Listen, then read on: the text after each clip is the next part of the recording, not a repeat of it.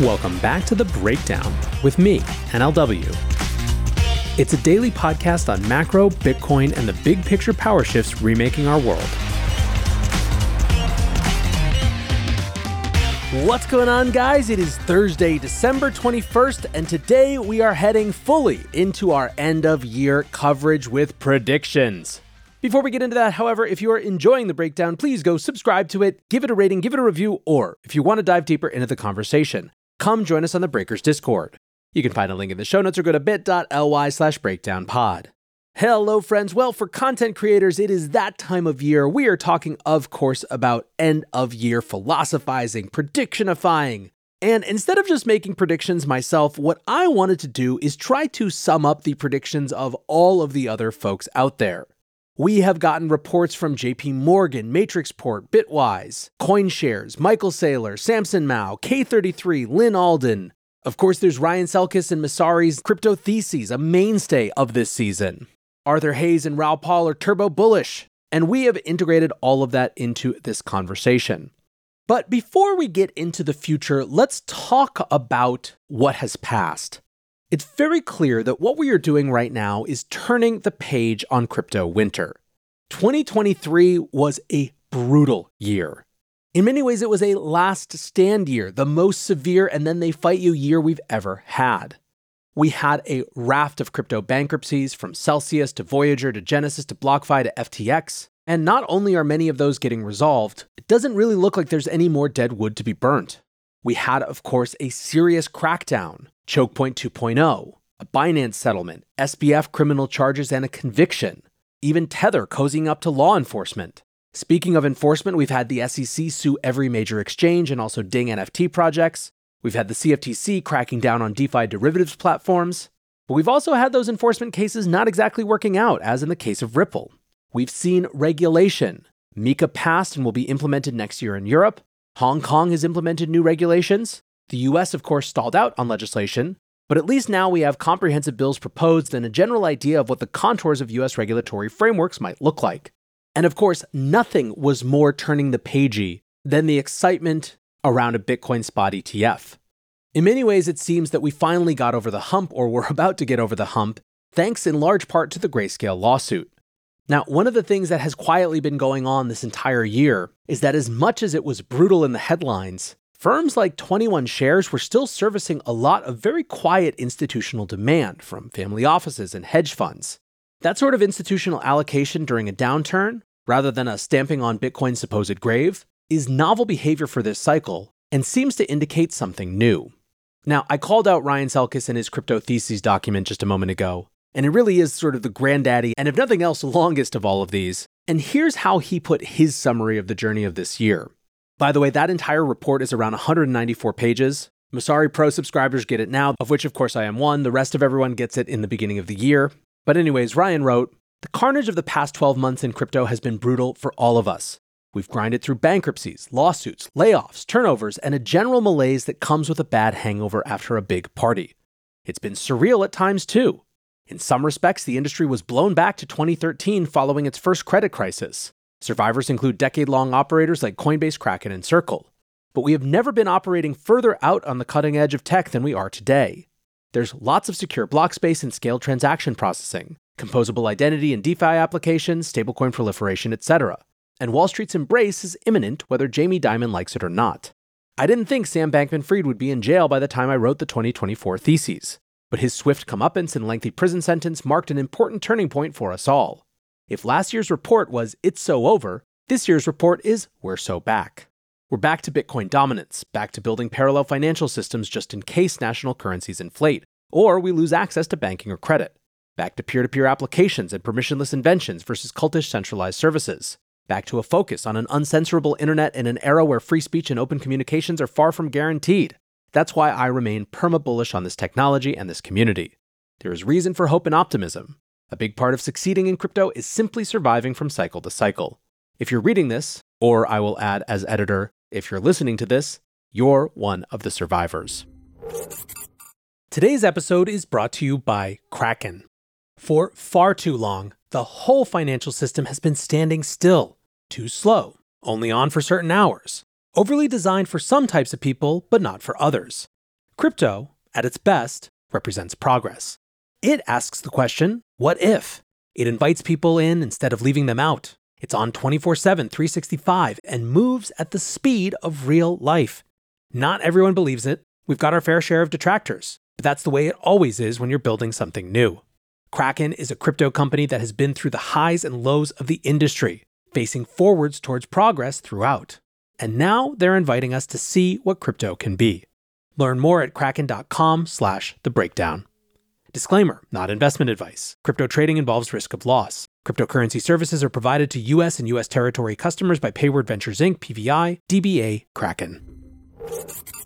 So let's now dig into our big themes and predictions for next year, starting with number one, a Bitcoin led rally. And again, one more reminder I am pulling widely from all of these different predictions to try to bring something that is overarching in the way that the breakdown is wont to do. Now, the common theme, the most common theme across all end of year predictions is that everyone is expecting a return to a bull market. That said, opinions diverge once we begin to dig into the details. The last cycle's bull market began with a massive Bitcoin led rally post halving. Bitcoin began 2020 a little over 7,000 and quadrupled in price to mark a new all time high by the end of that year. That rally was spurred on by macro heavyweights publicly talking about Bitcoin as a legitimate investment for the first time. Paul Tudor Jones published his Great Monetary Inflation thesis and called Bitcoin the fastest horse in the race. You remember that time, it was this weird moment coming off of COVID where there was such a contrast between what was happening in the world and what was happening in markets. And crypto was just there surging like nothing else. Now, of course, some tokens outperformed in all of this, with Ethereum in particular finding its legs in the closing month to put up a nearly six fold increase. But in general, Bitcoin led the way and maintained over 60% market dominance throughout almost the entire year of 2020. Back to the current, Selkis again wrote Bitcoin tends to lead recoveries. We've recently seen multi year highs for Bitcoin dominance, but still nothing close to the high water mark we attained at the beginning of the 2017 and 2021 bull runs. Now, for reference, currently Bitcoin dominance is at 54%, and at the beginning of 2020, it was at a cyclical high of 70%. Selkis added, It's difficult to see catalysts for another crypto boom that do not begin with a sustained face melting Bitcoin rally, to be honest. He noted that DeFi is facing regulatory headwinds, NFT activity is mostly dead, and emerging sectors like gaming and social apps will likely be a slow burn. Summing up, he wrote, the highest EV play in the early stages of a crypto bull run has always been to bet on the king, and this cycle has been and will continue to be no different. Now, one of the things that I'm most interested in is the narrative making around this. I think we got our first glimpses into how this was going to shake out all the way back during the banking crisis earlier this year. There was this remarkable moment where, even as Silicon Valley Bank and these others were teetering or collapsing, Bitcoin was going up. Now, I think that historians will show that that probably had more to do with a very public Binance bid than it did with any sort of flight to Bitcoin safety, but it didn't matter because mainstream media wasn't reporting on Binance buying, but they were reporting on Bitcoin going up as banks went down. That's the kind of thing that can start some serious narrative juice even before a bull run has begun. Still, when it comes to predictions, JP Morgan analysts have a very different view from Selkis. They wrote, Excessive optimism by crypto investors arising from an impending approval of spot Bitcoin ETFs by the SEC has shifted Bitcoin to the overbought levels seen during 2021. JPM even recycled the classic analysis for this point in the cycle, claiming that the halving is, quote, largely priced in. Instead, JP Morgan thinks that Ethereum will outperform over the next year. They cited the EIP 4844 upgrade, which was expected to arrive this quarter, which will introduce proto dank sharding, which is an infrastructure change which is expected to improve network scalability by splitting the blockchain into multiple shards. Nothing like being a serious podcast and having to use the word proto dank sharding without laughing. Also, in other news, Bankless is now running JP Morgan's analyst group. Now, Bitwise thought that next year's Ethereum narrative would be about cash flow. Their analysts noted that Ethereum is on track to generate 2.3 billion in fees this year and expect that figure to double for 2024. The DeFi frenzy of 2021 saw Ethereum rake in 10 billion in fees, so a similar spike in on chain activity would make their estimate well within range. Bitcoin fees have, of course, been spiking throughout this year on the back of the ordinals craze, even outperforming Ethereum at times.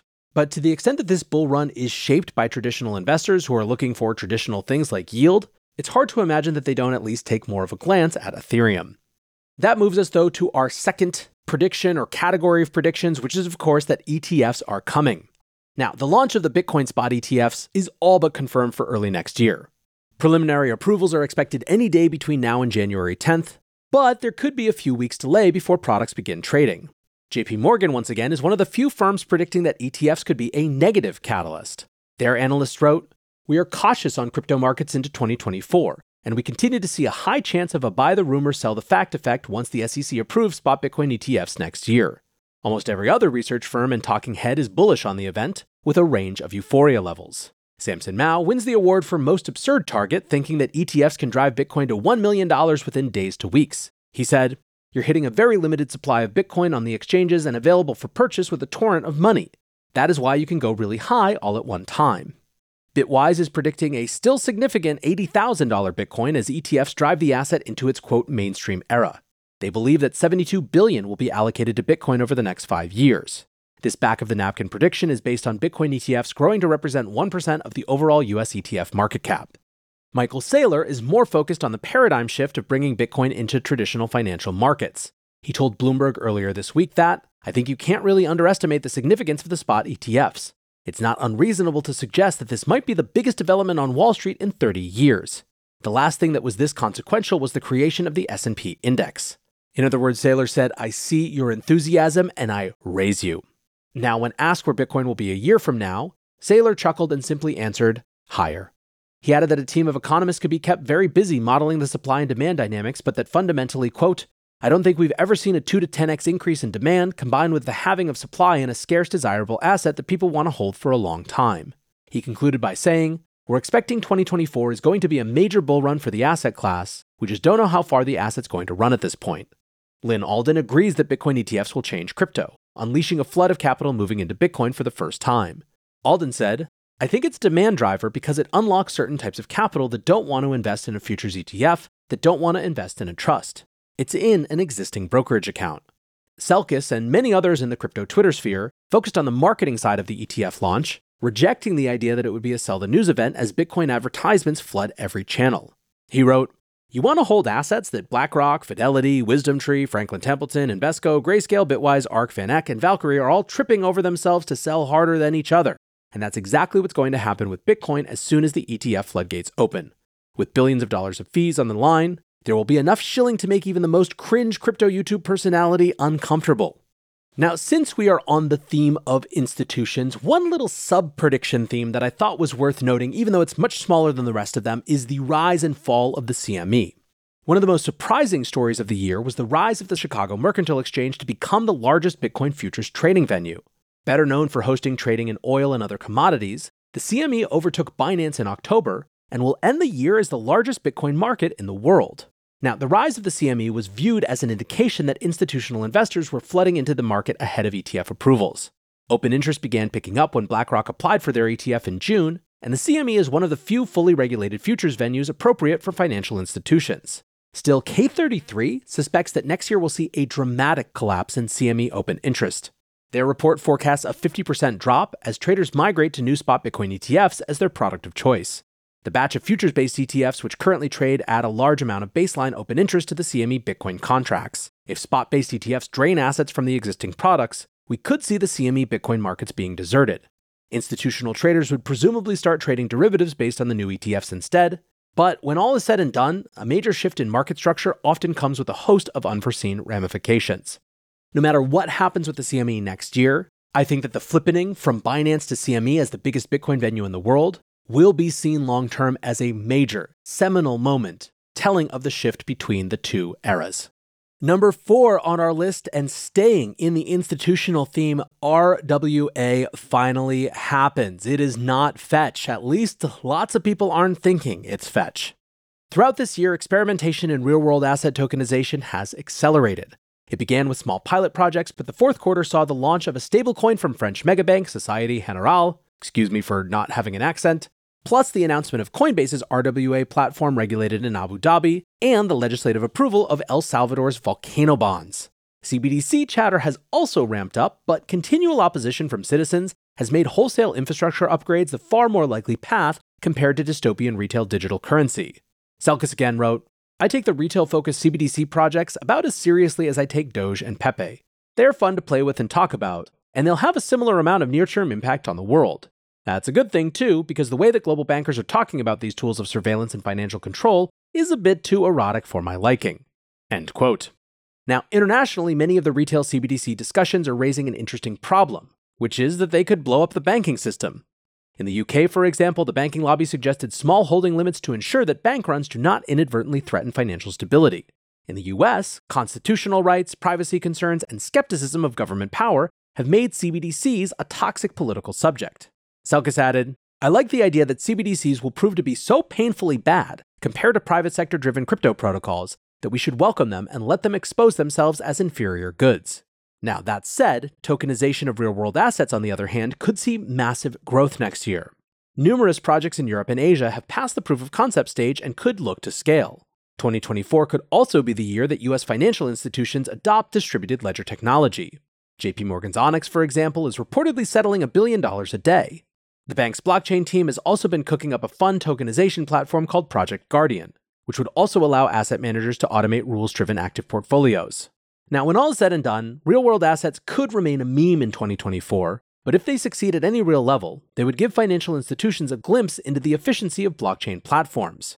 Adoption begets more adoption, and financial firms are just as prone to worry about missing out on the next big thing as anyone else. Colin Erickson and Mark Nagar of RWA.xyz wrote the flurry of 2023 headlines depicting multinational financial institutions launching tokenization products signals growing institutional interest in blockchain technology. In 2024, we expect this trend to continue. Institutional money managers are likely to feel a sense of urgency to explore tokenization, likely motivated by a desire to keep pace with early movers. 2024 could easily be the year of significant growth in digital bond issuance, if not in volume, certainly in count. Whew, so here we are, and we've actually only gotten through four of these 10 areas. But that just means we will have to come back with part two of our predictions discussion tomorrow. For now, one more big thank you to today's sponsor, Kraken. Go to kraken.com and see what crypto can be. And until next time, be safe and take care of each other. Peace.